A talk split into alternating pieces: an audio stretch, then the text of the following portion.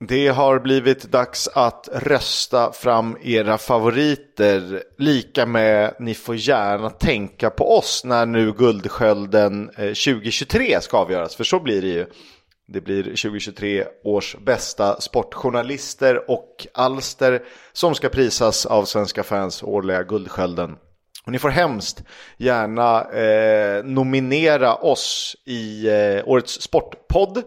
Eh, sen kan man ju tycka att eh, jag eller Leo är bra programledare eller experter eller vad ni kallar oss. Då blir vi ju såklart ännu gladare. Ja, nej men det är ju eh, i alla fall in, inuti branschen så är det här ett prestigefyllt pris och grejen är att ju mer den här podden syns desto större chans är det att vi faktiskt överlever framöver. Så tycker ni att det vi gör är bra, ursäkta min röst, eh, så bra är inte den idag i alla fall, men tycker ni att det vi gör är bra så in och nominera oss på Guldskölden för ju mer EFL-podden eller Championship-podden eller Fotbolls Coming Home syns desto större chans att eh, det går bra för podden och därmed större chans att vi kan fortsätta göra det vi gör. Så in och nominera oss, snälla. Om ni tycker om det vi det gör. Det var lite nästan där på rösten och, och nära till tårar där när Leo eh, inledde sitt brandtal.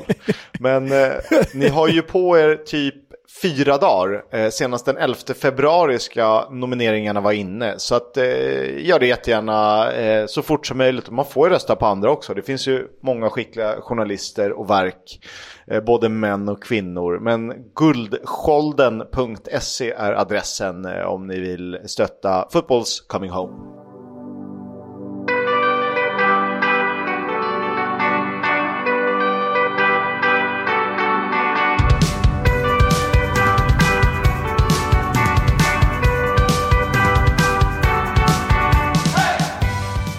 Du lyssnar på Footballs Coming Home, en podcast om Championship, League 1 och League 2 med mig, Oskar Kisk och Leonardo Jägersjö Welander, hes så in i bängen. Ja, jag trodde att det var någon så här känsloyttring, någon skådespeleri, men icke sa Nicke. Ah, jag... Du, jag, jag drog faktiskt ut en fråga i, eh, på Instagram igår och kollade vad folk vill ha mer av. Mm. Eh, och det är intressant att se alla svar. Eh, det känns som... Eh, Vad vill folk ha mer av då? The Club är naturligtvis populärt, eh, vilket jag kan förstå. Där har vi ju många spelare och, och, och, några mindre lag kvar att avhandla såklart. Och man skulle även kunna gå upp i Premier League och prata dåtid. Eh, mer antirasistiska statements av Leo, ingen gör det så självklart som han. Ja, det är väl bra. Ranking av bästa öl.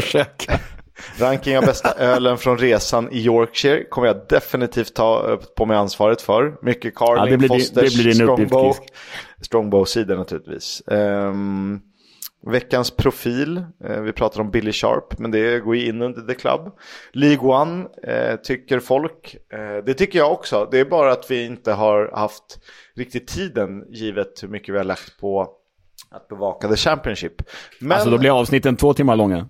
Ja, men det kanske, det kanske är någonting vi, vi får titta på på sikt. Eh, jag tänker att podden kommer se ganska likadan ut våren ut i alla fall. Och så får vi väl se till sommaren lite vad som händer. Vi har ju, eh, vi har, eh, vad ska man säga, förändringar i kikaren. Jag var ju på, ja det har vi faktiskt och det får vi återkomma mer om eh, till sommaren med stor sannolikhet. Hoppas att eh, det blir bra. Det är angående det här att eh, folk vill höra mer The Club så var jag på barnkalas i söndags och träffade, sprang på min eh, kompis Jespers kära pappa som jag tror faktiskt är kanske vår mest trogna lyssnare och eh, den största supporten av eh, av den här podden. Han har ju dels gett dig Kisk en eh, Luton Town-mugg och så har han gett mig en eh, gammal härlig Fulham-halsduk med det gamla klubbmärket. Och det han efterfrågade Kisk i söndags, det var mer The Club. Så vi lovar er, det kommer med The Club. Jag tror att vi gör Leeds, eller jag gör Leeds nästa vecka om jag har räknat rätt i huvudet. Ja, för om, ja du får göra det nästa eller nästnästa. Vi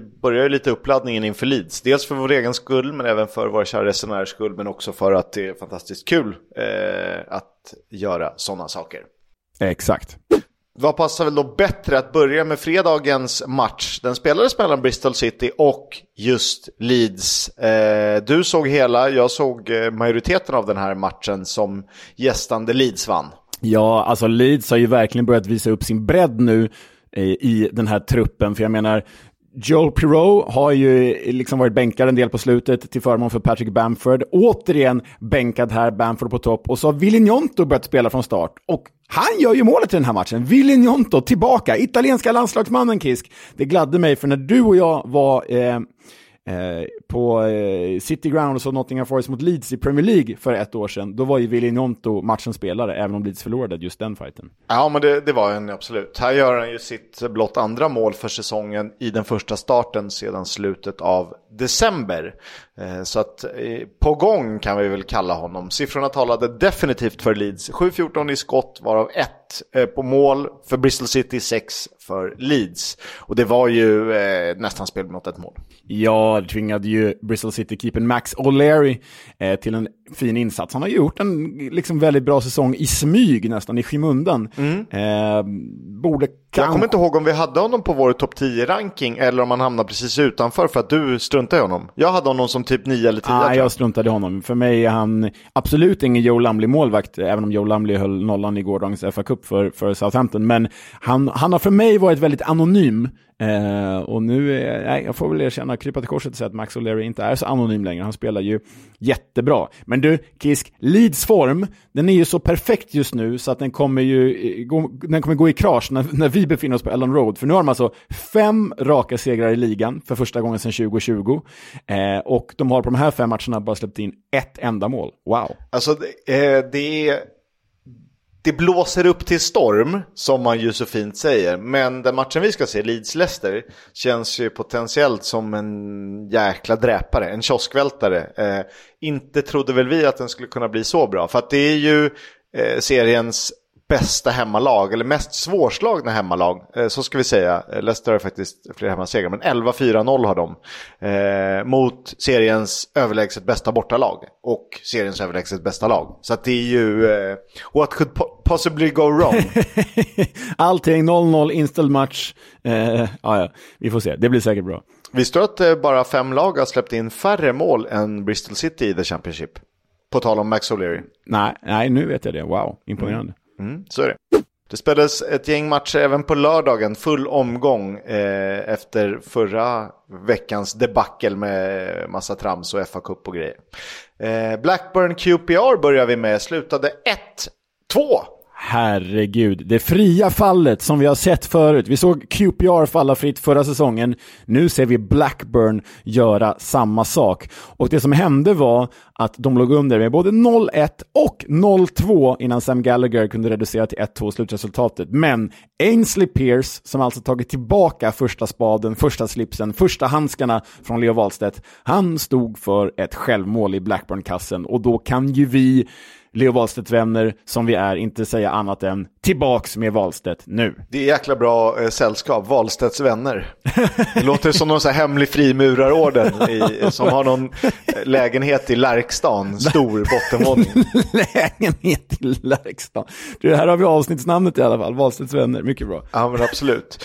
Eh, sen var det lite lurigt eftersom Jon Dahl Tomasson förbjöds av ägarna Venkis att prata på presskonferensen i fredags inför matchen. Och det var massa jidder att han fick inte prata med supportrar heller, eller fick han det? Det var eh, väldigt otydligt. Han, eh, fick... han, han, är tydligen extremt missnöjd med, enligt eh, engelska tidningar så är han extremt missnöjd med hur övergångsfönstret har skötts av Venkis ägare. Och Venkis har ju liksom dragit åt den ekonomiska snaran ännu mer, för de har ju problem hemma i Indien med sitt mäklarföretag. Eh, så det finns mindre pengar än tidigare, mindre eh, utrymme på övergångsmarknaden och Jon Thomasson har varit förbannad. Och nu har alltså läckt uppgifter att Jon Dahl Tomasson erbjöd sig att lämna Blackburn i somras utan ersättning. Eh, men eh, det ska Venkis ha nekat då, så då, då sitter han eh, kvar. Väldigt märklig situation, hela grejen där. Eh, så det kanske är en blivande svensk förbundskapten vi pratar om här, men eh, ja, nej jösses, det går inte bra för Blackburn. Lyssna på det här Kisk. Alltså, sämst i serien sedan början av december. Eh, och när det här raset började, då låg de ju sjua. Och nu är de ju, vadå, ett par poäng ovanför nedflyttningsstrecket. Ja, eh, sen är det så här, det här, just det här resultatet är kanske lite missvisande eftersom de borde tagit minst en poäng här eh, av det jag såg. Eh, så just det här får ju stå eh, fritt. Men det blir ju när du sätter allt samman i en kontext och radar upp eh, icke-segrar efter varandra eh, som det ser mörkt ut. Och då tycker jag ändå att jag tycker inte det är ett Jon Dahl Tomasson-problem eh, nödvändigtvis. Men jag eh, tycker samtidigt att de har ett ganska bra fotbollslag. Med betoning på ganska bra. Alltså de är inte så mycket sämre än, ja, säg Bristol City eller Cardiff. Nej, nej, alltså, truppen är ju verkligen inte det. Vi får ju anledning, vi ska ju ranka eh, övergångsfönstret här senare i avsnittet, får ju anledning att eh, dissekera Blackburns fönster ännu mer där. Men du, om vi bara vänder över och tittar på QPR här, alltså väldigt positivt för dem. Nyförvärvet Joe Hodge avgör matchen med sitt 2-0 mål, mål i eh, debuten. Och tittar man på QPRs tre senaste matcher i Kisk, Seger Blackburn, de liksom drar ner Blackburn i nedflyttningsträsket. Kryss Huddersfield, de ser till att Huddersfield inte drar ifrån dem. 2-0 Millwall, de ser till att Millwall också sugs ner där i, i gyttjan. Så tre jäkligt viktiga resultat av QPR faktiskt. Otroligt viktigt och starkt ett sånt läge efter en rätt tung period i ryggen. Eh, komma, eh, gå stärkta ur det och eh, faktiskt ta sju poäng på, på tre omgångar som eh, tredje jumbo. Eh, har ju eh, klättrat tänkte jag säga, men de har i alla fall börjat äta in eh, försprånget. För det är rätt intressant att vi går direkt till eh, helgens kanske hetaste drabbning. Jag måste bara säga en grej till innan vi går vidare. Har du sett bilderna på barnunderhållningen utanför Ewood Park? Vill jag se dem?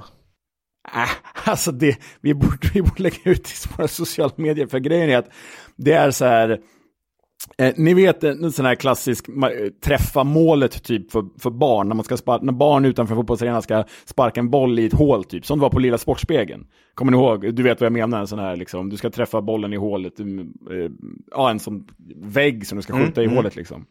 Blackburn har gjort en egen version på det, där barnen får gå in i ett jävla skjul eller typ en öppen container, och så ska de skjuta bollar men det är inte hål i en vägg här på något gulligt sätt, utan det är bara så här wheelie bins, alltså soptunnor. De ska skjuta ner i soptunnor. Det, det, här, det här vill man ju se. Jag har faktiskt inte sett eh, några bilder från det här och jag skäms ju lite eh, hur oinformerad jag kan vara. Jag, jag tänker att du och jag ska testa det här när vi är på Ewood Park om, om vad är det, tre veckor. Problemet är, jag kan ju gå som barn, jag har ju babyface, men jag vet inte, man kan inte skicka in liksom 1,95 Leo Jägerskiöld. Nej, men sen är jag ju för lika dålig som ett barn på, på att skjuta bollen där, så det kommer nog ändå men, och, gå igenom. Om vi är bra på att träffa så kanske de vi blir rekryterade. Jondal behöver ju en, en, en snabb forward. Precis. Ja, fy fan. Stackars Blackburn. Vi pratade bottenstrid. Helgens faktiskt hetaste drabbning spelades mellan Huddersfield och Sheffield Wednesday. Och det hade ju kunnat eh, bli väldigt, väldigt intressant med fler lag där nere, eller tajtare. Men eh, Huddersfield gjorde processen kort. Eh, fyra mål på 12 minuter i mitten av andra halvlek och det var klappat och klart. Fyra mål på 12 minuter. ja, nej, herregud. Matty Pearson 68, Sorba Thomas 76 och sen var det slut. Josh Croma två mål däremellan.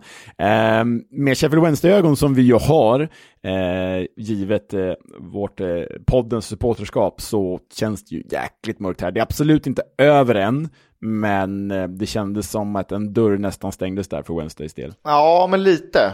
Nu har, ju, har de ju hamnat i lite tyngre period och inkluderar man veckans resultat så är det väl fem matcher utan seger i följd va? Eh, de har ju en poäng på de fyra senaste ligan och eh, det är tufft. Desto bättre för Huddersfield då. Effekten av att sparka Darren Moore, bounce effect. Första matchen utan honom blev då en klar Victoria med 4-0, trots att Sheffield Wednesday hade både in bollinnehav och lika många avslut. Nej, den är tung. Nu är det långt upp, åtta poäng. Och visst, det kan gå jättefort. Efter tre matcher så kan man ha passerat, men eh, det är nog tung börda att bära på axlarna. Hull besegrade Millwall med 1-0, men inte, det var inte så klart. Nej, det var väl att målet gjordes tidigt då, femte minuten redan av Jaden Philogene Bides. Eh, det blev 1-0 till Hull mellan, eh, ja det här är också ett derby, det är ju ett kattklös-derby det här, tigrar mot lejon. kattklös-derby. uh. Men eh, Millwall stod väl upp hyfsat bra här faktiskt mot ett Hall, och vi kommer återkomma till det i övergångsfönsterrankingen, men mot ett Hall som ser fenomenalt jäkla bra ut på pappret, för de startar alltså med Jadon Philogene Bides, Fabio Carvalho inlånad från Liverpool, Anas Sarori inlånad från Burnley, Ozan Tufan längre fram, bara det är toppklass. Och sen startar de ju också med nyförvärvet, assistkungen väl från förra året, Ryan Giles. Jag får mig att det var Ryan Manning va? Ja, Ryan Manning vann till slut ja. Ryan, Ryan Giles var ju med där uppe och slog väl ändå 10-11 målgivande passningar som vänsterback för Middlesbrough. Nej, tungt jävla lag på pappret. Och det får vi prata mer om i övergångsfönstret, men eh, Hall, det är ett, uh, uh, det, bara, det vattnas i munnen på mig, Chris. Ja, det här är ju... Eh, kan man säga, eh, det här Vårhall är ju säsongens popgäng. För det är en jävla skön blandning av eh, lirare och får de det att stämma så eh, kan de ju inte nå eh, högre upp än så. Men de kan ju dess, däremot befästa sin playoffplats och framförallt eh, se jäkligt bra ut inför ett eventuellt playoff. Eh, dock bara 2-1 i skott på mål här. Det var en ganska blek eh, match överlag. Eh, Sian Fleming hade någon chans för eh, Millwall. Såg hyfsat pigg ut ändå. Eh, andra raka segern, eh, dessutom andra raka hållna nollan för Tigers. They mauled the Lions. Fan. det gjorde de. Ja, det gjorde de. Eh, vad har vi för fågelderby när Kanarie, Kanarierna mötte Coventry? Ja, jag vet inte. Alltså grejen är att Norwich har ju sin kanariefågel då. Coventry har ju elefanten i märket, men de har ju också fågel Fenix i märket. Jag vet inte om vi räknar det som, en, det är väl en slags fågel då, fast den är på låtsas. Jag skulle kalla det ett mytologiskt väsen, men eh, ja. jag är inte utbildad eh, lärare heller. Nej. I religionskunskap. inte ornitolog heller. Eh, det blev eh, 2-1 till Norwich i alla fall mot eh, Coventry Kisks. Coventrys första förlust på 13 matcher. Ja, jag tycker det är lite skönt för att jag vill inte heller ge det helt rätt med Coventry. Så det är helt okej att de slutar sjua, men de får fasen inte ta sjätteplatsen. Vi måste ha någon beef här. Eh, det kan väl vara P9 på tionde plats, Coventry strax utanför playoff. Då har vi ju träffat eh, rätt. Mm, ja, jag vill ju ha dem på playoff. Men det blev hur som helst deras första då förlust på 13 matcher. Trots att Callum O'Hare gjorde mål igen och honom gillar ju du Kiss, det vet jag. Ja, han är jäkligt fin.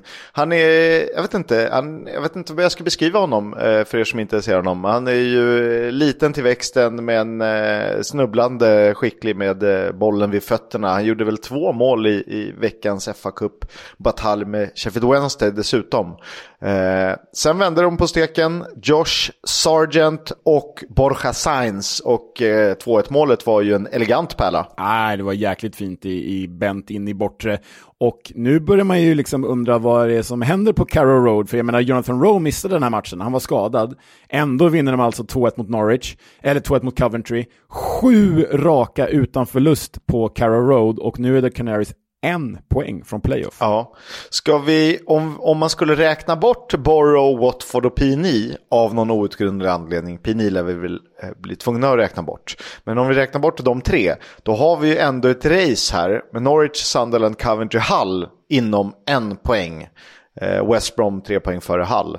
Det är ju, kan ju bli ett jäkla race här bakom. Ja, nej, det blir, det blir svinkul. Som sagt, släpp iväg Leicester bara och så får det vara två, tre klubbar som slåss om andra platsen och så får det vara fem, sex klubbar som slåss om övriga playoffplatser. Det kommer bli svinkul det här. Ja, det kommer bli riktigt roligt. Men förstå när Norwich skräller sig till en playoff-finalvinst och David Wagner blir säsongens tränare. Ja, det, då får vi äta upp vår tränarranking. Det är framförallt mitt fel, jag som vill ha honom som jumbo. Ja. ja. Lägger vi ner podden då? Det tror jag absolut att vi gör. Eh, men kul att det går bra för Norwich. Vi, jag tycker ändå man eh, har sett att det finns någonting mer där. Eh, vilket jag tycker vi var tydliga med, men att man inte fått ut det. Nu verkar man göra det. Ja, och det är ju nästa säsongsresa om det vill sig väl. För det, det är ju Norwich mot Ipswich. Vi ska se Old Farm ju. Ja, Old Farm eller South Wales Derby blir det nästa säsong. Eller båda. Exakt. Eller båda. Eh, på tal om Preston North End, de besegrade ju Ipswich med 3-2 och eh, när den första halvleken var slut stod det ju 3-0 redan efter 39 minuter. Ah, herregud, jag tycker det här säger rätt mycket om eh, Ipswich bredd, att nu har liksom verkligheten kommit ikapp det här laget. För så spetsigt är det ju inte på pappret, även om de har spelat väldigt bra eh, över hela säsongen, men nog över sin förmåga. Eh, och det här innebär ju att Ipswich Town har alltså tappat andra platsen för första gången sedan september. Och jag vet inte vad du säger Kisk, men jag tror inte att de kommer ta tillbaka den. Det tror inte jag heller. Men, och jag tycker ändå vi har höjt ett varningens finger lite för att det här kan komma. Sen exakt eh, när det skulle komma var vi väl liksom hyfsat eh, inne på. Eh, rätta mig om jag har fel. Eh, men jag tycker vi har... Tippade det halv, alltså nu i vintras, i mellandagarna när vi tippade återstoden av säsongen, då landade vi Ipswich på fjärde plats tror jag till slut. Var det inte så? Och du hade Saints 2, jag hade Leeds 2 för att få lite, eh, lite ytterligare en beef i det där. Och eh, nu är det ju faktiskt så. Det är enda laget där uppe som har liksom fler icke-segrar än segrar. Och det säger ganska mycket. Kiefer Moore gjorde ju debut i också återkomst. Han har spelat i Ipswich tidigare. Tror faktiskt inte han gjorde ett enda ligamål då. Eh, det, han gjorde två i den här matchen. Ja. Men, vet du vad han heter egentligen? Utan att kolla i körschemat. Nej, kör. Kiefer Roberto Francisco Moore. Åh jävlar, var kom, de, var kom de namnen ifrån? ja, det ska jag berätta. Han spelar ju alltså walesisk landslagsfotboll. Mm. Men han har också gjort en landskamp för Englands C-landslag. Ja. Och jag tror att C är, om det, är det semiproffs eller är det amatör? Det vet jag inte. Nej, men det är någonting där.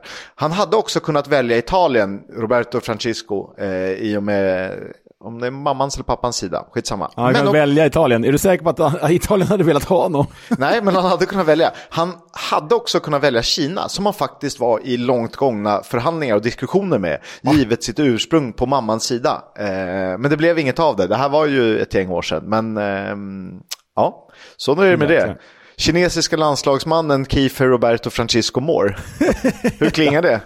det hade varit något. Det, det gläder mig, jag kollar på honom nu här, att han är född i Torquay och att han inledde karriären i Truro City. Det här är ju precis de ställena jag och min familj ska besöka i augusti, eh, nere i Cornwall. Eh, jag ska gå i Kiefer Moores fotspår uppenbarligen. Stackars frugan, så här, åh vilket vackert hus. Ja, det var faktiskt här Kiefer Roberto Francisco Moore föddes. precis. Oj, oj, otroligt bra. Stackars fru. Eh, finns det något mer tillägg om matchen? De hade lite oflyt i Ipswich, men det är ju så. De hade ju världens flyt under inledningen av säsongen, så att de får väl äta upp det lite här. Bara en seger, åtta senaste ligamatcherna. Ja. Ett lag som har det är väldigt tufft är Rotherham de mötte ett lag som har eh, allt annat än tufft. För Southampton besegrade Rotherham med 2-0, obesegrade 21 raka ligamatcher, 23 matcher totalt. Ja, och Jan Bednarek gjorde ju första målet redan i fjärde minuten. Mittbacken som blir målskytt i sitt 200 framträdande. Och tittar man på detta eh, Southampton, detta bollförande Southampton, så hade de ju 74 procents bollinnehav och det på bortaplan. Och visst, eh, jag har lagt till det där förvisso mot jumbon, men ändå. Alltså man åker på bortaplan. Sen är, vet vi hur Rotherham eh, ställer upp just nu och de på något sätt känns det som de har givit upp lite. Eh, för de ställer sig lågt och så låter de motståndarlagen göra lite vad de vill och hoppas att det ska dimpa ner någon boll som någon Ivs karaktär kan dra till. Eh, och det funkar ju inte riktigt. Nej. Eh, har du sett assisten till 2-0 då? Ja, gud ja. Ryan Frasers mål. Eller eh, alltså Väldigt Arms, Adam Armstrongs mål, men ja, verkligen.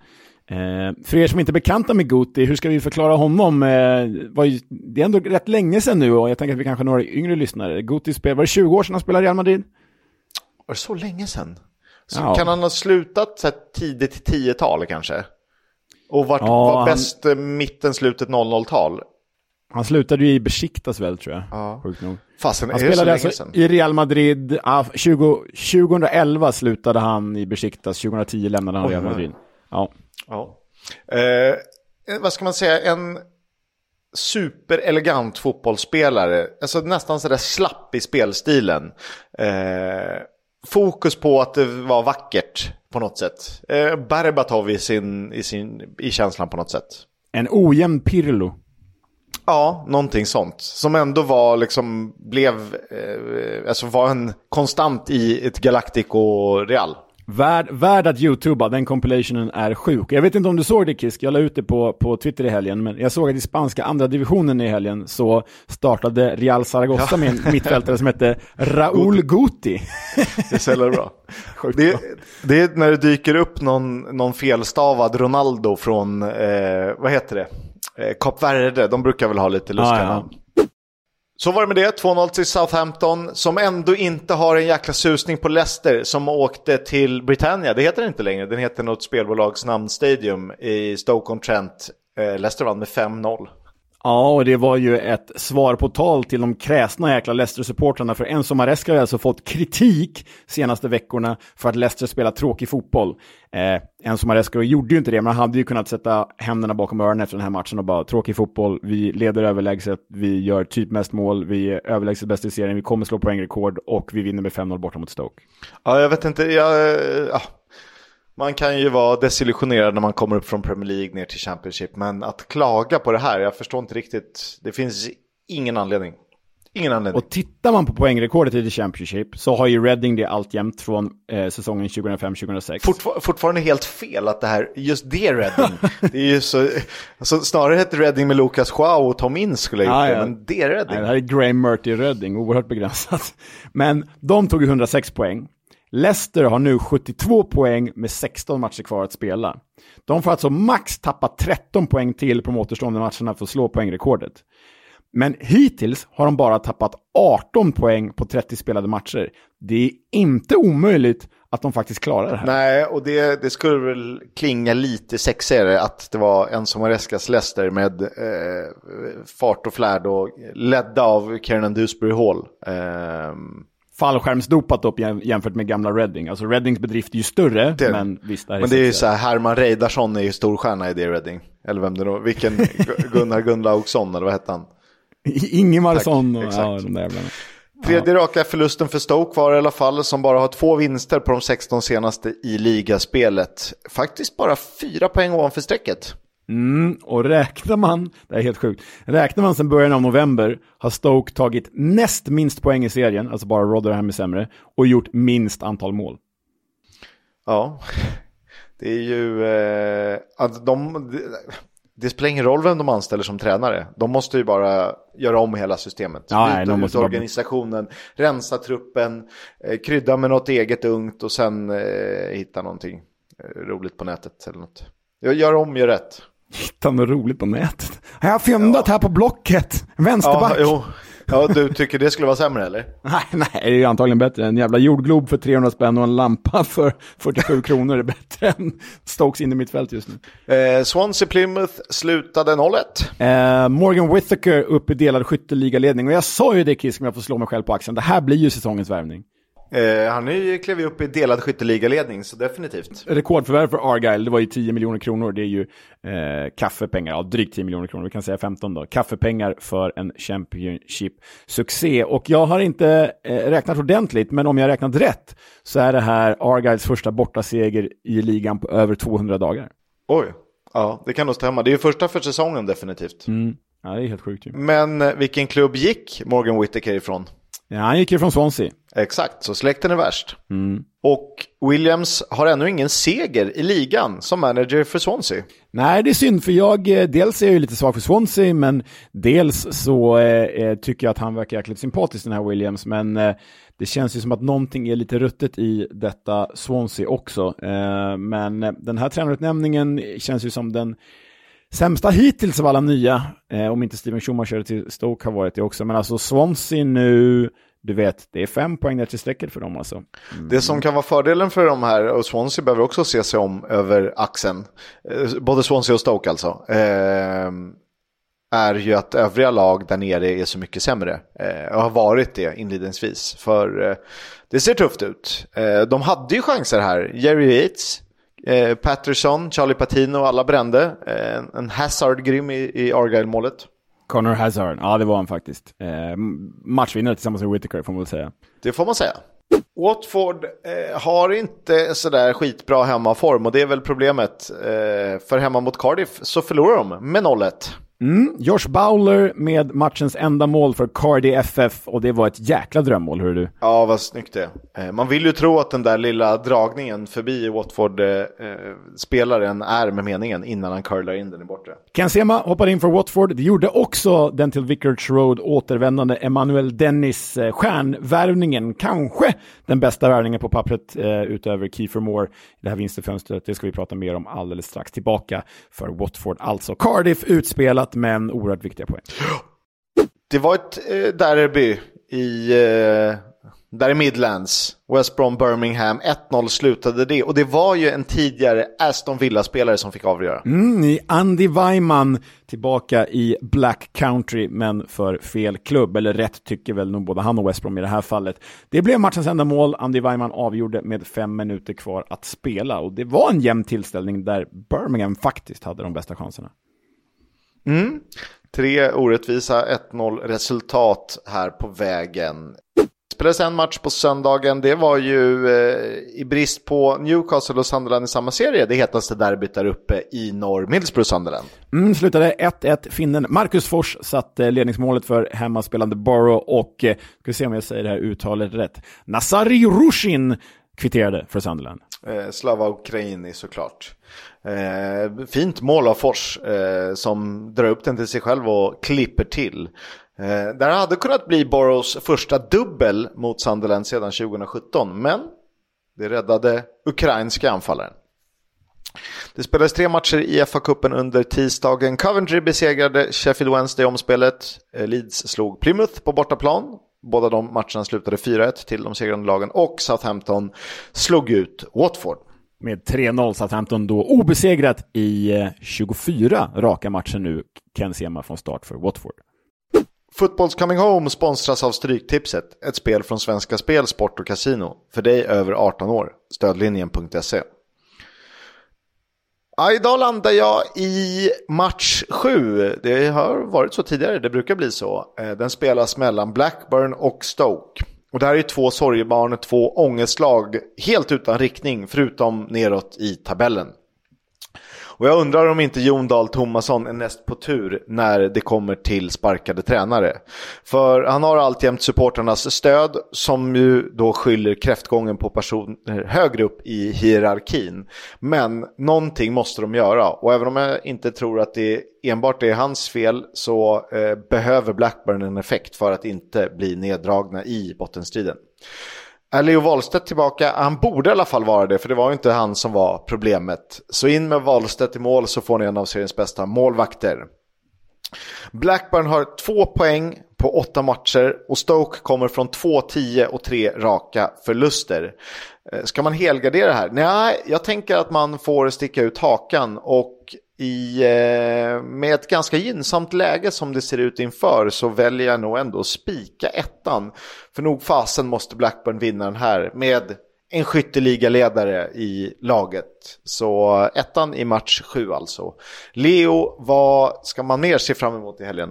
Jag vet inte om det finns något bättre än Sheffield Wednesday i en fredagsfight, Kisk. För det är så... Nej, det är fan fint. Ja, det är fint. Och det är Sheffield Wednesday hemma på Hillsborough mot Birmingham på fredag. Den ser jag väldigt mycket fram emot. Tidiga lördagsmatchen ruggigt playoff-möte här. Ipswich Town mot West Brom och där tror jag att West Brom verkligen kan nypa pinnar eh, från eh, The Tractor Boys. Sen om jag ska välja en 16-0 match då väljer jag ändå Sunderland mot Plymouth Argyle, jag tror att det kan bli en jäkla massa mål där. Och sen har vi ju då faktiskt en söndagsfight. Coventry mot Millwall, följt av en veckomgång, så det är dubbelomgång oh. nästa vecka. Oh.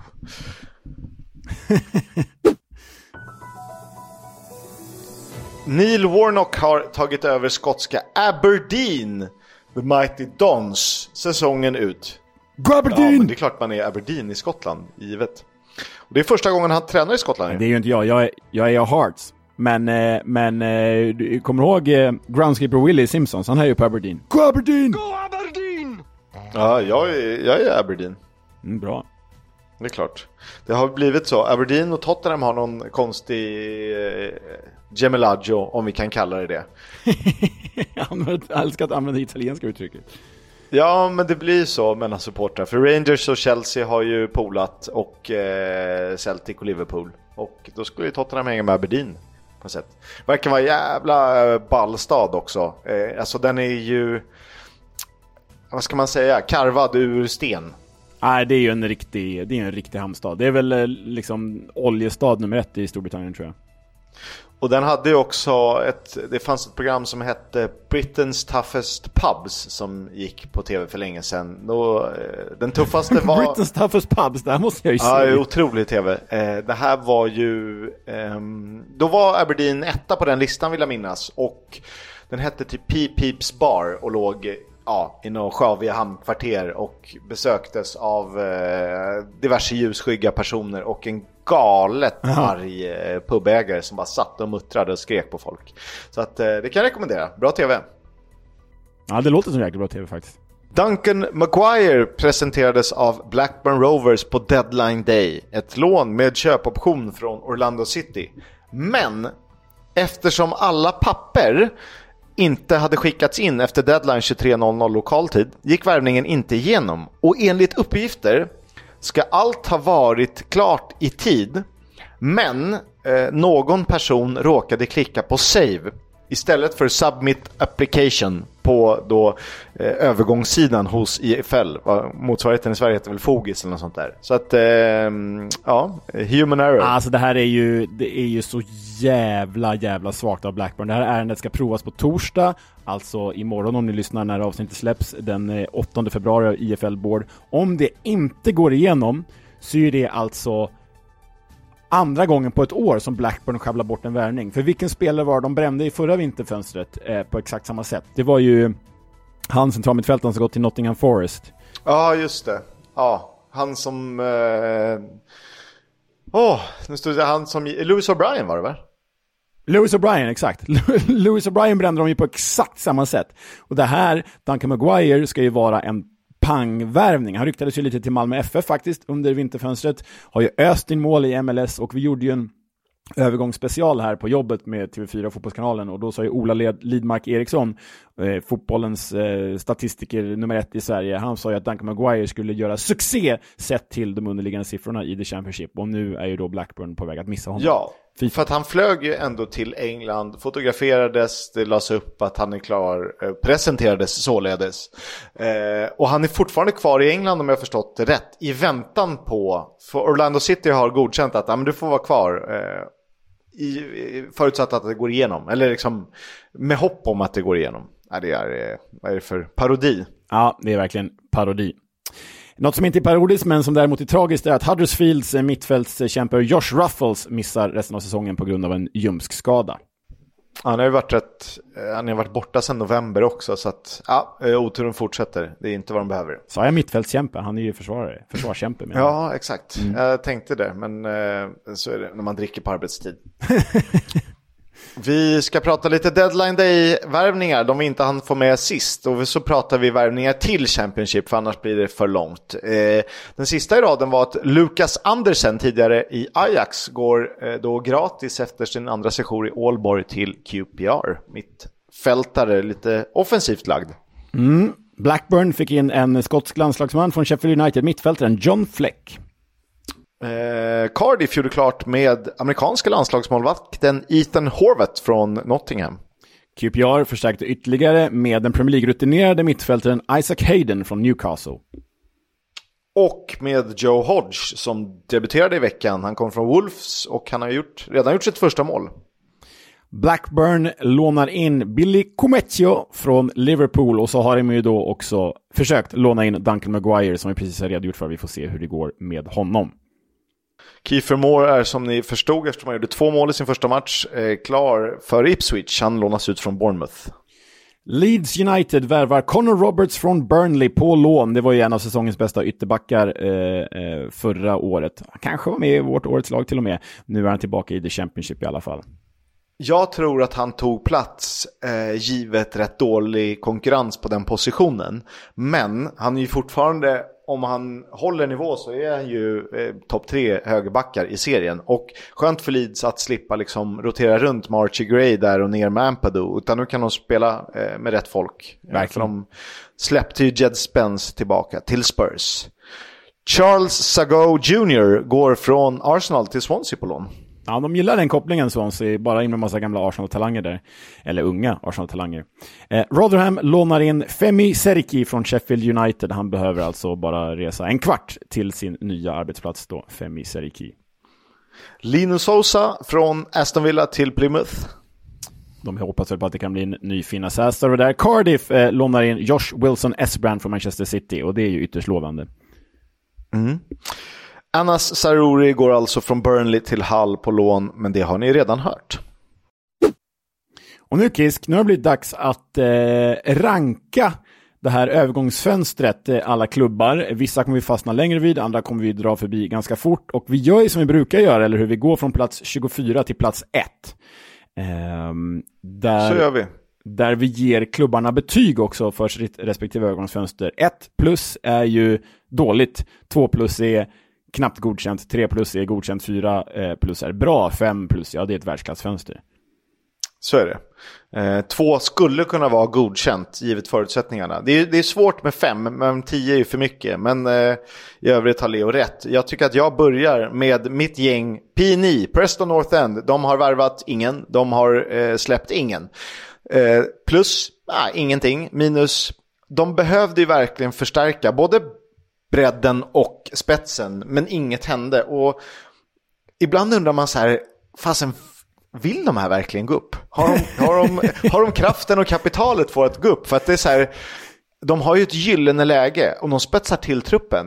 Tro fan att de kan utmana en playoff. Ja, ja. Alltså, att ta en sjätteplats, ja, och så möter du Säg att Ipswich slutar trea så är de lite svag form. Men det är väl klart du kan vinna där och sen kan du slå vilka, alltså allt kan hända i Championship och i en eh, playoff-run. Men eh, PNI verkar inte vilja det, de är nöjda med sin tionde plats. Alltså de ska ju ha all heder för att de är en av få ekonomiskt välskötta klubbar i den här serien. Men menar, det måste ändå finnas tillräckligt med kapital för att de ska ha någon slags playoff-push-ambition. Här är det bara som så att nej, vi låter det här py pysa ut i. Jag menar, formen har varit väldigt dålig. Den har inte varit bra på tre månader, det här PNI. Och så låter de bara pysa ut i ingenting. Känslan är att det inte blir en tionde plats. Eller min känsla är att nu kommer de komma 15-16 liksom. Ja, de har ju tur att de har plockat rätt mycket poäng, men eh, det är väl de och Bristol City som slåss om att hamna, vilken sida om eh, mittensträcket i Championship man ska handla om. Verkligen. Så kommer det se ut. På 23 plats hittar vi den enda andra klubben som vi delar ut ett plus till och det är, kanske hårt nog, Sunderland Black Cats. För in har de fått Tottenham Legend, Romain Mandel från Standard Liège. De har lånat in Leo Gjelde, eller värvat kanske. Eh, de har värvat Leo Gjelde från Leeds, den unga norska ytterbacken. De har lånat in Callum Styles från Barnsley och det där låter ju bra. Släppt har de gjort Alex Pritchard, gått till Birmingham och en jädra massa lånespelare. Plus Ytterbackarna gällde och Callum Styles, alltså Callum Styles är ju hög, hög klass, det vet vi när Barnsley var uppe i den här serien. Men minuset, varför får de en etta? Jo, de har fortfarande ingen anfallare, det finns ingen självklar målskytt där framme och det var det enda de behövde, plus att den här utdragna Amadiallo-historien inte löste sig. Nej, ett plus till Sanden. Jag tycker att du är lite hård, men jag fattar. För det är samtidigt så här, man behöver ju verkligen en anfallare. Eh, även om eh, Vissa tränare kanske hävdar att de inte behöver spela med en renodlad anfallare, men de behöver ju verkligen en.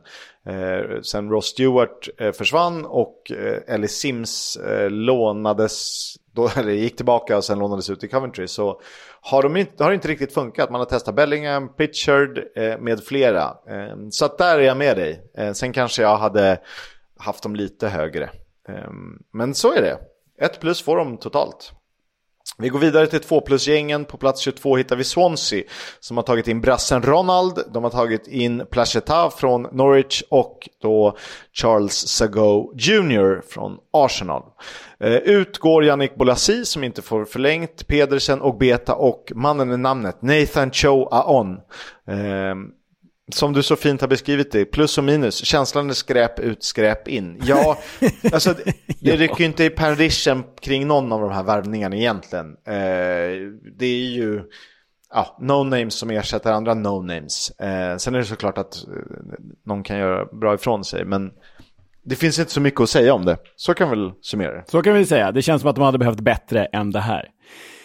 21 plats, återigen eh, 2 plus och det här riskerar ju att bli 1 plus givet hur det går för Duncan Maguire.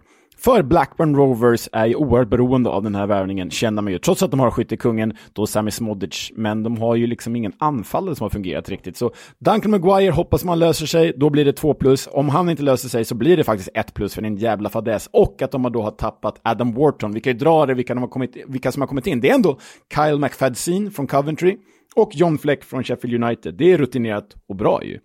Yasin Ayari lånas in, det är lovande. Men ut Adam Wharton, visserligen för mycket pengar till Crystal Palace, stor förlust. Louis Travis till Ipswich, förlust. Nile Ennis, där tappar de bredd, han går till Stoke.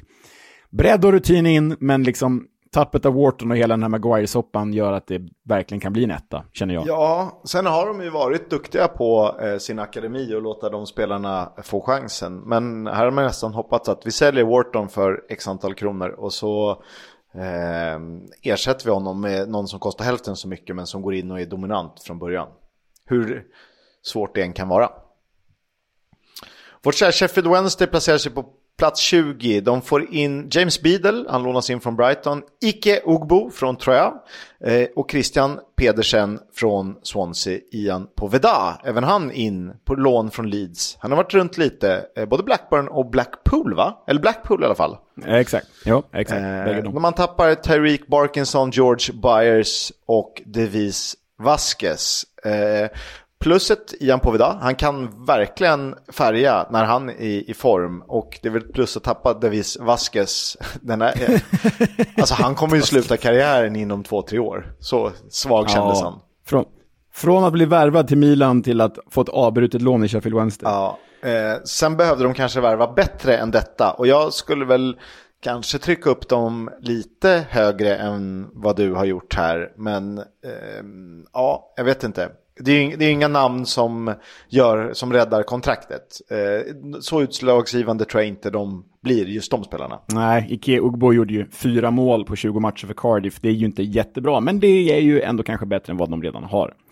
19 plats, alltjämt två plus, hittar vi Norwich, The Canaries. Och eh, det är egentligen för att det inte hänt så mycket där. De har fått in Pierre van Hooijdonks son, Sidney van Hooijdonk, lån från Bologna, anfallare. Vi hoppas ju att han kan slå frisparkar som sin far. I ärlighetens namn så vet vi inte. Ut, Adam Forshaw går till Plymouth, Placheta går till Swansea, Adam Ida går till Celtic och Wang Wijo återvänder till Nottingham Forest, avslutat lån. Plus Alltså det här tycker jag nästan är, de här skulle jag nästan vilja trycka ner lite i tabellen. Jag tycker de nu kanske inte det var, alltså de har ju kvar det bästa, men eh, om man bara ser på fönstret så är det ganska svagt. Ja, men det är svagt. Alltså anledningen att de fick två plus från, i min bok, det är att de lyckades behålla Gabriel Sara trots intresse. Och det kände jag var jäkligt viktigt. Van Hooijdonk, spännande, men vi vet inte vad det betyder. Det största tappet är ju Adam Ida, som ju varit oerhört nyttig i detta Wagner Norwich faktiskt. Ja, eh, lite lustigt kan tyckas. Men eh, jag fattar att Celtic smäller ganska högt ändå. Då är det. Plats 18, Leeds, som ju tar in Connor Roberts, eh, högbacken, lånas in från Burnley. Man tappar Leo Hjelde, Luke Ayling, Giabi, Ian Poveda och Jed Spence då, vars lån har avslutats tillbaka i Spurs. Eh, Ja, tappar ganska många spelare men förstärker ändå en position som behöver förstärkas. Eh, dessutom behåller man Crescencio Summerville eh, men tappar defensiv bredd. Alltså så länge alla håller sig friska så blir man ju bara bättre. Eh, eftersom det inte var några startspelare i försvaret som försvann samtidigt som man fick in en riktig högerback vilket gör att man slipper rotera runt med massa andra tomtar på fel positioner. Så att på så sätt är det bra. Eh, men visst, tappade lite bredd.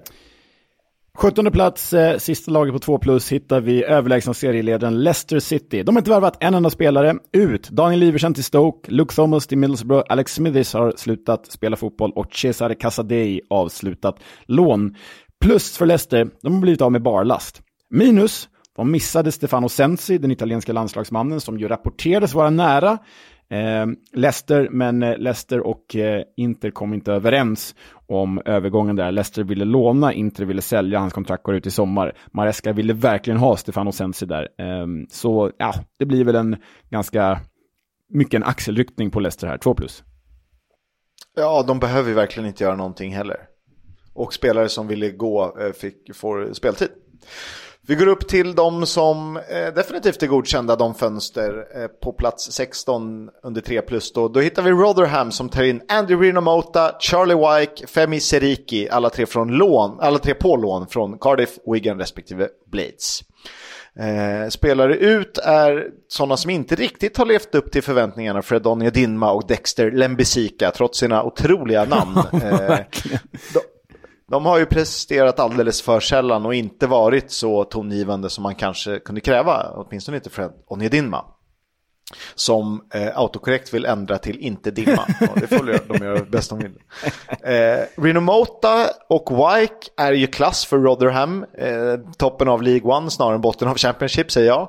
Eh, båda har ju levererat på den här nivån. Eh, man fick behålla Victor Johansson, vilket naturligtvis är otroligt viktigt. Eh, lilla minuset är att de behövde mer, framförallt i offensiv väg. Alltså jag tänker, nu har de ingen jättebudget, men de borde ju ha kunnat trycka in någon på topp. Eh, få in något lån. Eh, någon som kan göra det för dem. Men så är det. Så är det. Den här tycker jag är speciell, eh, 15 plats, 3 plus, för det här är en av klubbarna med störst omsättning och det är ju spelomsättning och det är kanske inte så bra. Och sen har de ju blivit av med tunga namn, vilket inte heller är bra. Men sen har de ju faktiskt ersatt på ett ganska intressant och eh, vad jag tycker är spännande sätt. Det är då Plymouth Argyle som tappade Luke Cundle, återkallat eh, lån, och sen Finassas som eh, eh, återkallades och såldes vidare till Middlesbrough. In då har de fått Adam Forshaw, rutin från Norwich, Matt Sorinola från Union Saint-Gilloise, och det är ju det är ett bra namn. Lino Sousa, spännande från Aston Villa, Alfred Devine, spännande från Spurs, Giabi från Leeds och Ashley Phillips, spännande lån från Spurs. Så likt hela Plymouth, många spännande spelare in för billiga pengar. Dessutom lyckas man faktiskt behålla Morgan Whittaker trots att Lazio enligt italienska rapporter la ett bud och bara det är ju 5 plus typ. Nu landar det i 3 plus här eftersom att de tappar då Kundle och Azaz. Känslan är ju att Plymouth bygger för framtiden och håller de sig kvar nu, vilket allt talar för. De har gjort det väldigt bra och kan behålla lite eh, viktiga pusselbitar. Man kanske inte kan räkna med att Whittaker är kvar, han kan ju gå till Premier League typ. Eh, så känns det som att de skulle kunna etablera sig för att de har ju minst budget, lönebudget tror jag, inför säsongen. Men alltså för varje år så eh, kan man ju öka på den. Bottenlaget QPR på plats 14. De har tagit in Michel Frey från Royal Antwerpen, Isaac Hayden från Newcastle och Joe Hodge från Wolves, de två sistnämnda på lån. Man har tappat André Dossell som lånas ut till Birmingham. Man har breddat samt behållit nyckelspelare. Eh, sen kanske de behövde mer i offensiv väg. Men det är ju alltid något. Sen är det frågan om det håller och räcker.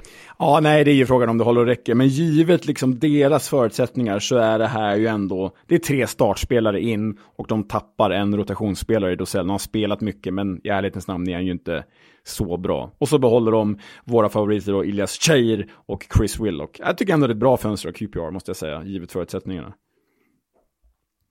Plats 13 alltjämt 3 plus, hittar vi Coventry City. De har alltså värvat dansken Viktor Torp från norska Sarpsborg enligt underliggande siffror, ja, men norska ligans bästa centrala mittfältare. Och så har de då eh, värvat Efron Mason Clark från Peterborough som de lånar direkt ut tillbaka till Porsche. De har tappat 36-årige Kyle McFadsin, gått till Blackburn och så har de avbrutit lånet på Yasin Ayari som gick via Brighton till Blackburn då. Plus, ja, Viktor Torp. De breddar det centrala mittfältet som redan är typ ligans bästa. Eh, minus, de förlorar ju en ledarfigur i, i Mac, McFadsin. Nu har han varit väldigt viktig tidigare säsonger. Den här säsongen har inte varit det. Så det ska bli intressant att se vad det betyder att en sån gestalt försvinner i omklädningsrummet. Ja, samtidigt har de ju varit rätt tidigare med. Alltså, som jag har förstått det rätt så har de ju uttalat eh, första till femte kapten. Och McFadsin var en etta eller tvåa. Eh, kanske var etta. Eh, men så att de har väl rätt klart med ledare i form av eh, Ben Chief etc. etc. Plats 12, Bristol City. De har köpt loss Taylor Gardner Hickman som gjort det så bra. Man har lånat in Scott Twine samt Max Bird eh, som förvisso lånas till... Eh, man värvade Max Bird, lånar tillbaka honom till Derby ja, va? Exakt, Visst är det exakt så? så?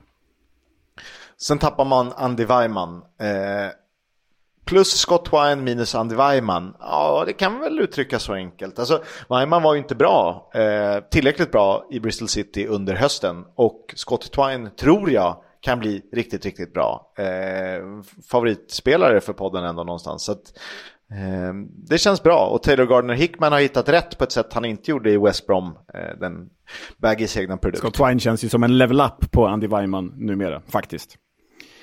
Ja, sett till ålder och man får hålla sig skadefri ska tilläggas. Elfte plats, eh, nu är vi då på övre halvan då, det var ju redan med Bristol City, men övre halvan alltjämt 3 plus då. Där har vi Birmingham City, Alex Pritchard värvas in från Sunderland, återförenas med Tony Mowbray. Också sydkoreanska VM-spelaren Chung Ho Pak lånas in, liksom Andre Dossell från Queens Park Rangers. Ut, ingenting av värde. Plus betyg här, de har breddat truppen och Mowbray får då återigen jobba med Pritchard som han verkligen gillade i Sunderland. Minus, inte så spektakulär namn kanske, men jag ser en spets här i Pritchard och jag ser en bredd i att de här tre kommer in. Så Birmingham har ju faktiskt bara blivit bättre. Eh, det har de ju definitivt. Eh, lite andrum för Mowbray. Nu har vi, det känns som att man alltid går och väntar på att den här ska brisera eh, Birmingham. Men får de lite lugn och ro under våren, Mowbray, han får ett ordentligt fönster i sommar så skulle man kunna utmana om playoff som man gjorde med John Eustace. West Bromwich Albion är plats 10. De har tagit in Callum Marshall på lån från West Ham, Michael Johnston på lån från Celtic och Andy Weimann på lån från Bristol City. Man har inte tappat något värt att notera. Jo, Taylor Gardner Hickman eh, som ju då gått direkt, eller gått, eh, vad heter det? Han är permanent såld nu. Eh, tack, eh, exakt till Bristol City. Truppen är intakt och den har breddats. Vi tycker att de kanske hade behövt bättre anfallare än de som finns. Ja, eventuellt är det så. Brandon Thomas Asante och Daryl Dike. Jag vet inte riktigt om det är tillräckligt. Eh, samtidigt känns det ändå kört givet hur långt efter de är Leeds och Ipswich eh, inför ett eventuellt playoff. Men så ska man inte tänka eftersom allt kan hända. Eh, och de har ju roterat lite med Jed Wallace och, och sånt. Så att eh, ja, mm, ja, så där. Okej. Okay. Ja, okej. Okay. Det är ju alltjämt 3 plus. Jag är med dig på det. Plats 9, fortfarande 3 plus. Där hittar vi Millwall. De har ju eh, fått in den unge Major från Morecambe. Han kan vi inte så mycket om. De har lånat in den unge Tanganga från Spurs, Tottenham Legend. Och så har de lånat in Michael Obafemi från Burnley som ju öste in mål för Swansea för drygt ett år sedan här i The Championship. Ut, ja, ingenting. Och eh, om vi stannar på plus här, två spelare, i alla fall på pappret, rätt in i startelvan i Michael Obafemi och Tanganga från Tottenham. De behöll dessutom Sian Fleming som ju är oerhört viktig för dem. Minus, de behövde väl kanske ännu mer? Ja, kanske, men jag gillar de här två. Jag gillade Tanganga. Han är ju faktiskt eh, one of our own när vi pratar Tottenham. Eh, och Obafemi var ju snuskigt bra med Pirou och Patterson i Swansea stundtals. Eh, så att får man det här att träffa så eh, kan Millwall se riktigt bra ut. Verkligen. Huddersfield har plockat in Rice Healy från Watford, Bojan Radulovic, ex-gnagaren från HJK Helsingfors, Radinho Balker från Groningen och Alex Matos på lån från Chelsea. Eh, man har sparkat Darren Moore och inte tappat någonting annat av värde. Och här är ett lag som har breddat truppen och spetsat offensiven. Dessutom lyckats behålla eh, Michal Helik och Sorba Thomas. Eh, så klart plus där alltså för eh, ett lag som behöver se sig om eh, för bottentrion. Minus turbulensen kring Darren Moore, absolut. Eh, och minus varför plockar man inte Neil Warnock när han var ledig? Ja, han hade löst det här utan problem. Verkligen, alltså jag känner om det inte vore för den turbulenta ägaren så är det här uppe på fyra plus givet förutsättningarna Huddersfield har. Det är inga fantastiska spelare här, men ur ett Huddersfield-perspektiv, ur ett liksom bottenkrigsperspektiv, ja, då är det här starkt alltså. Starkt fönster. Ja, man undrar ju hur mycket Darren Moore eller tränare generellt sett har för inflytande över värvningarna. Eh, för det så, har han varit med och pekat ut värvningar då är det ju dumt om han får gå strax efter fönstret har stängt. Om han bara har varit en tränare så spelar det inte så stor roll tror jag. Då kanske alla är nöjda. Plats sju, eh, ham, det är det sista eh, klubb som fått 3 plus för sitt övergångsfönster. Det hamnar ju på det lag som eh, jag har varnat för eh, kan åka ut den här säsongen. Och det är Stoke City, The Potters. De har invärvat mannen med namnet Million Manhoef från Vitesse för 40 miljoner kronor. Nile Emnis anfaller från Blackburn Rovers. Daniel Iversen, dansk landslagsmålvakt, rätt in i kassen där. Luke Kundle från Wolves ut. De har brutit kontraktet med Dwight Gale och DeMarjo Wright Phillips har gått till Germinal Berchot i Belgien. Plus breddat och det är ju två klassvärvningar här i Iversen och Kandel. Det här är ju två riktigt, riktigt bra värvningar. Minus känns återigen som att en sån här Stoke kan kasta pengar på en värvning de inte kan någonting om, som Million Manhoef. Alltså, han, blir han en ny Ryan Mehy, Eller du vet, bara en sån här random fotbollslegionär som inte är så bra. Ryan May? Eh, vi går vidare till fyra plussarna. Eh, plats sex, Middlesbrough som har tagit in Fina Sass, Luke Ayling och Luke Thomas. Men tappat Morgan Rogers. Alltså det är en, på plussidan då, jättespets i eh, Fina Bredd och rutin i ytterbackarna. Eh, samtidigt som man gjorde bra pengar på Rogers. Men frågan är om de har tillräcklig bredd i anfallet. Nej, det är väl där man har saknat någon sen eh, Chuba Akpom drog eh, österut. Eh, det var ju en affär som var dum för alla egentligen. Ja, verkligen. verkligen för alla. Borough, Akpom och eh, Ajax. Eh, vi får se hur det går för den gode Shuba Akpom i framtiden. Han ryktades ju till Premier League eh, här i veckorna. Det blev inte så.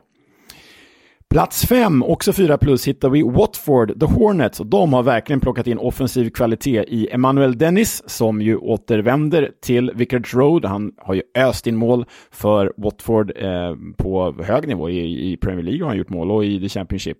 Eh, sen har då den georgiska landslagsmannen Shakvetadze kommit in från skämt ut Rice Healy gått till Huddersfield. Honom plockade de in gratis i somras, sålde honom för 30 miljoner nu, så bra affär. Och ut Imran Losa till Lorient. Han har ju inte spelat, han har inte varit viktig, men det är ju en fin spelare egentligen. På plussidan, två klassspelare i eh, Shakvetadze och framförallt Emanuel Dennis. Och Dennis eh, är ju, alltså vi vet ju att det är en, potentiell skyttekung om han spelar en hel säsong i The Championship. Eh, dessutom tjänar han bra pengar på Healy då. Minus Imran Losa, men jag vet inte hur mycket det betyder egentligen. Nej, Dennis är ju eh, så pass bra att det skulle kunna lyfta till, eh, Watford till playoffplats, om allt stämmer. Verkligen. Plats fyra, Southampton. De har tagit in Joe Rothwell från Bournemouth, eh, David Brooks från samma ställe och Ousmane Jallo. Eh, han kom från Porto på lån. Man har tappat Carlos Alcaraz till Juventus och Mason Holgate som har eh, gått tillbaka till Everton efter avslutat lån. Eh, bra ersättare eh, till Alcaraz i Rothwell. Eh, sen har man tagit in både bredd och spets eh, då i den här Bournemouth-duon. Alcaraz är ett minus, men jag tror inte det kommer spela så stor roll för att eh, det känns som att eh, Russell Martin bygger ett självspelande piano och så pass utslagsgivande tycker jag inte att han har varit. Nej, nej, jag håller med. Jag är helt överens med det här. Och såg du Mason Holgate? Han lånades ju ut av Everton till Sheffield United eh, direkt när han kom tillbaka. Det innebär att Mason Holgate har haft två debuter den här säsongen. Debuten för Southampton, då förlorade de med 5-0 mot Sunderland. Och debuten för Sheffield United, och då förlorade de med 5-0 nu i, i Premier League mot vilka det nu var. Så två debuter, två 5-0 förluster. Kämpa. Kämpa. Tredje plats, alltjämt 4 plus. Och här hittar vi lite överraskande Cardi FF. De har värvat många spelare, det brukar de göra, men de har värvat bra spelare. David Turnbull han är skotsk landslagsman, kommer från Celtic. De har plockat in japanen Ryotaro Tsunoda från Yokohama Marinos. Han lånas dock ut direkt. Ethan Horvath, den amerikanska landslagsmannen från Nottingham Forest, kommer in. Josh Wilson Esbrand, supertalang från Manchester City. Famara Djedou från Granada har ju varit i eh, The Championship tidigare och öst in mål för Bristol City om jag minns rätt. Sen då lånat in Nat Phillips, eh, Liverpool-försvarare. Ut Andy Rinamota till Rotherham är väl ändå av värde. Det här tycker jag, Kisk, är bredd och spets och det här är liksom spelare lite above their weight ändå i David Turnbull och Josh Wilson Esbrand. Eh, jag hittar egentligen inga minus, jag tycker Cardiff gör ett pangfönster. Mm roligt fönster för att det är inte heller de givna namnen. Eh, man tar lite från en så här, det känns som man har gjort scoutingen väl för att hitta spelare som verkligen passar in. Till skillnad från Stoke som kanske lite mer chansar. Exakt. Sista på fyra plus är Ipswich. Eh, de är tvåa här, de har legat tvåa länge, nu har de tappat sin andra plats i serien. Men de har fått in Kiefer Moore, Louis Travis, Jeremy Sarmiento och Ali Al-Hamadi. Det de tappar är väl Freddy Ladapo han gick till Charlton. Eh, och övrigt inget mer än så. Alltså plus Kiefer Moore, möjligtvis fönstrets bästa värvning. Eh, ja, inte riktigt, men topp tre i alla fall. Både breddat och spetsat, behållit alla viktiga spelare. Eh, du har skrivit frågan, har man rubbat balansen i truppen nu? Och det, det man kan känna är att man, varv, att man ersätter eh, 3 plus-spelare med 3,5 plus-spelare, förutom Kiefer Moore då. Det är lite, eh, eller ersätter, men du ska få in dem i laget. Och ja, det, jag vet inte. Men det, det, samtidigt är det jäkligt bra på något sätt. Eh, de är luriga Ipswich, för de har ju levt på att laget fungerar. Eh, så egentligen är det det man vill behålla. Eh, men samtidigt, Ali Ahmadi har varit riktigt bra i Wimbledon. Eh, Travis har visat att han eh, funkar. Jeremy Sarmiento klev in tidigt och Kiefer Moore i debuten. Så det är klart det ska vara, det är ett bra fönster här. Det är snarare att man är lite orolig för vad, vad som händer med Ipswich i stort. Ja, verkligen så. Um... Ja, men då kommer vi till eh, första platsen och Kisk, enda som vi delar ut 5 plus till. Och här tror jag att vi är överens. Um, för det är ju Hull City, the Tigers, som har mauled the transfer market. För in kommer Ryan Giles, supervänsterbacken från Luton på lån. Anas Saruri, offensiva mittfältaren från Burnley på lån. Fabio Carvalho, offensiva mittfältaren på lån från Liverpool. Noah Ohio, eller Ohio, anfallare från Standard Liège. Billy Sharp kom ju gratis från MLS. Ivor Pandur, målvakt från Fortuna Sittard. Abdulkadir Emir från Trabzonspor och sen Oscar Estopignan, avslutat lån tillbaka från Mets. Sen har hon tappat lite namn, men de har inte riktigt använts i Said Manners, Dogokan Shinnik, Lokilo och Ruben Vinagre. Plus bredd och framförallt spets. Det här tycker jag är den tydligaste playoff-push, det tydligaste playoff-push-fönster vi sett sen vi började göra den här podden. Eh, alltså bara Giles Sarori Carvalho hade ju varit värt 5 plus. Dessutom behövde de Jacob Greaves. Eh, minus, vi vet ju ingenting om den här jäkla målvakten Ivor Pandur och de behöver ju faktiskt en bättre målvakt. Så vi får se om Pandur är keepern eh, de har letat efter. Mm. Ja, men, eh, den, den trion du nämner är ju alldeles för bra för att Hall ska kunna plocka in det. Och det säger väl någonting om vad Akon Ilichali, ägaren och då tränare eh, Liam Rosinior är på väg med det här Hall någonstans. Tillbaka till Premier League är i känslan. Om det inte är nu så är det nästa säsong. Verkligen. Jag håller med. Jag har sagt verkligen tio gånger i rad här. Men nej, jag håller verkligen med. Hall, nu har vi sagt det typ tre år i rad också, att Hall ska upp till Premier League. Så förr eller senare ska de upp till Premier League. Ja, de har ingen val. Nej. Du, eh, du var lite lat inför förra veckans avsnitt, så att eh, då har vi sparat det till nu.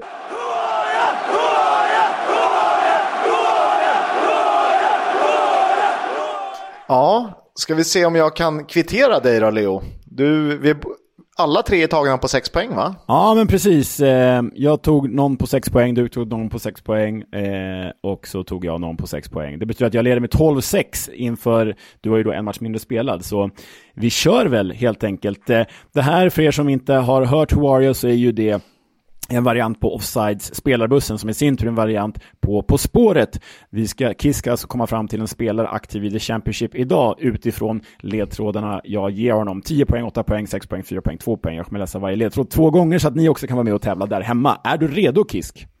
Ja. 10 poäng. Namne med undertecknad inledde i Arsenals akademi innan han fostrades hos London-rival. Väl där blev det sex A-lagsår varav sju utlåningar. Okej. Okay. Oj. Mm, Okej. Okay. Det, alltså det ringer någonting. Fasen. Ah! Du pratar om att någon är fostrad i Arsenal och har gått på många lån.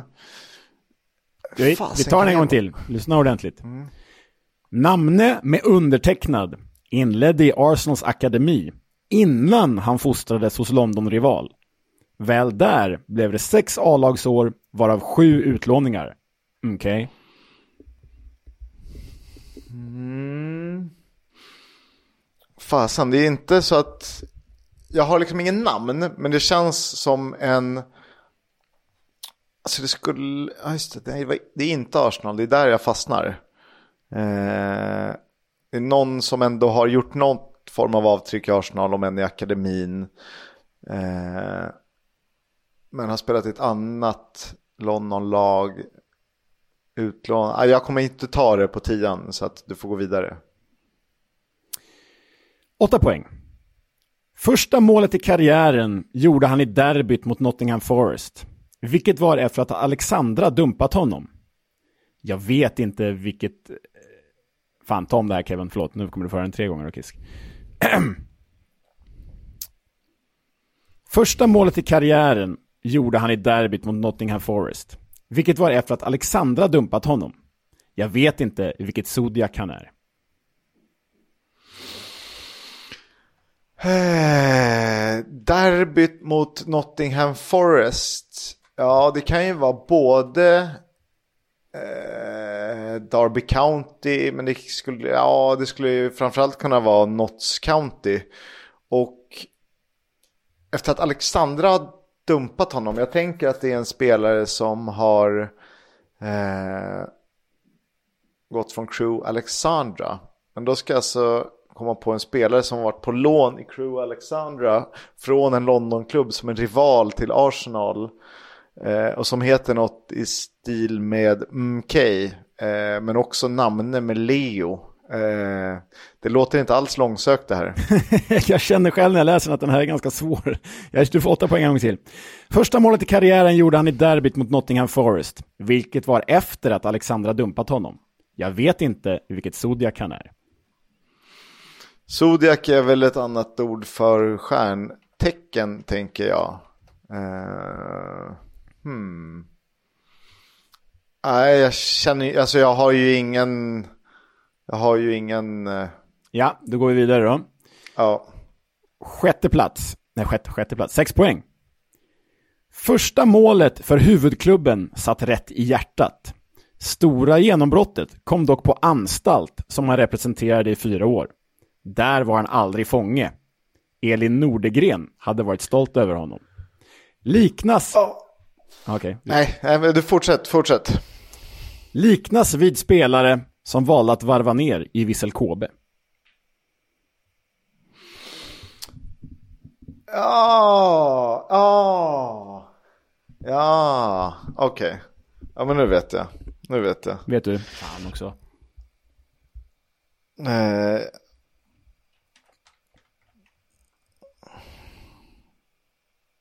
Fan är skrivet.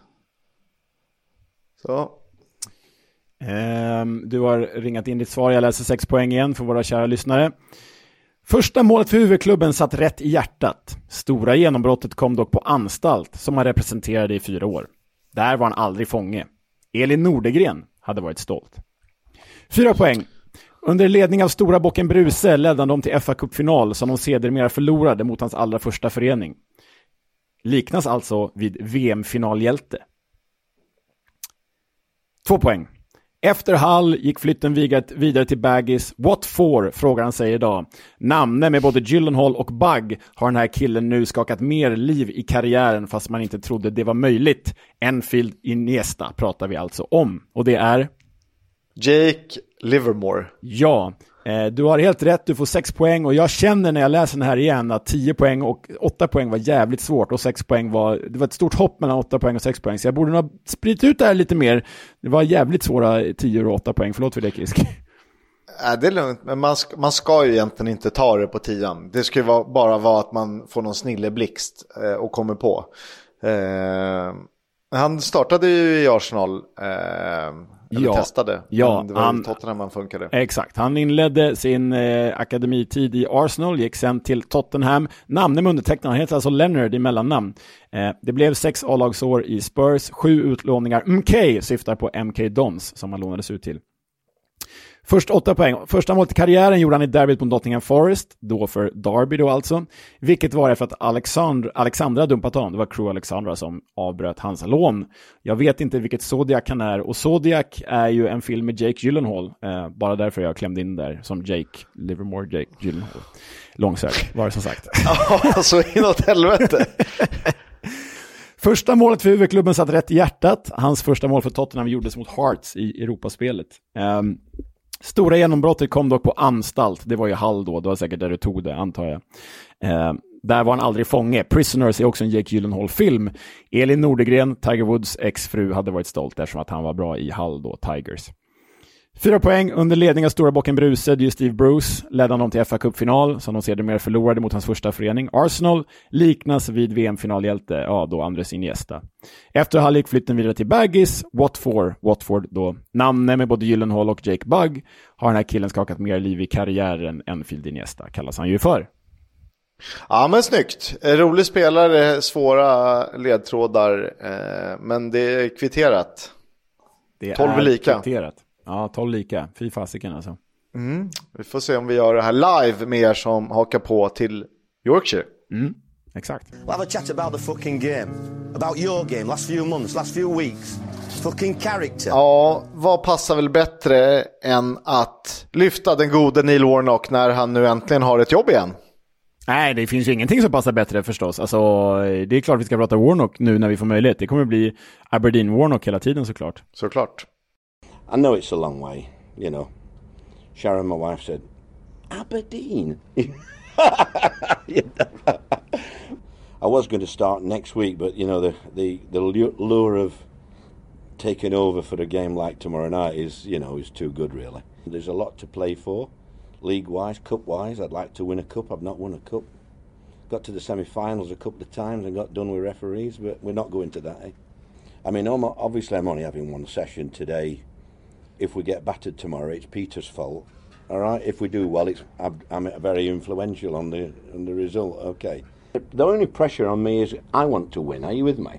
Uh, I don't. Um, I can't see me getting the sack in, in four months. You know, so I've got to try and enjoy it and try and make the fans enjoy it. And I think, you know, um, looking at the fans' comments, you know, there's 50% want me and 50% don't. So I've got to convince the other convince the other 50% well, enjoy themselves while I'm here. I want the pride back in. I think Aberdeen's one of them clubs, mate. You know, you, you, you kiss the badge and you mean it really, not you know, you watch the Premier League and they kiss the badge and they're off next week. Nej, jag vet inte vad jag säger Kiss, men det är ju så fantastiskt skönt att höra honom här och att han tar upp sin fruga också. Aberdeen? Vad ska du till Aberdeen att göra liksom? ja, jag kan ju tänka mig att det finns roligare ställen att bo på i eh, än Aberdeen när man börjar närma sig pensionsålder. Men vad fasen, han är fotbollstränare, det är det han ska göra. Sedan länge förbi pensionsålder egentligen. Eh, det är ju också kul och hedrar honom att eh, han erbjöds jobbet att eh, ta över då efter matchen mot Rangers. Men han ville åka till Ibrox och ha den upplevelsen. Så han, han klev på jobbet med bara två dagars eh, varsel inför, eh, eh, inför den fighten då bort mot Rangers. Så det är ju oerhört imponerande av honom. Inget att förlora har han ju.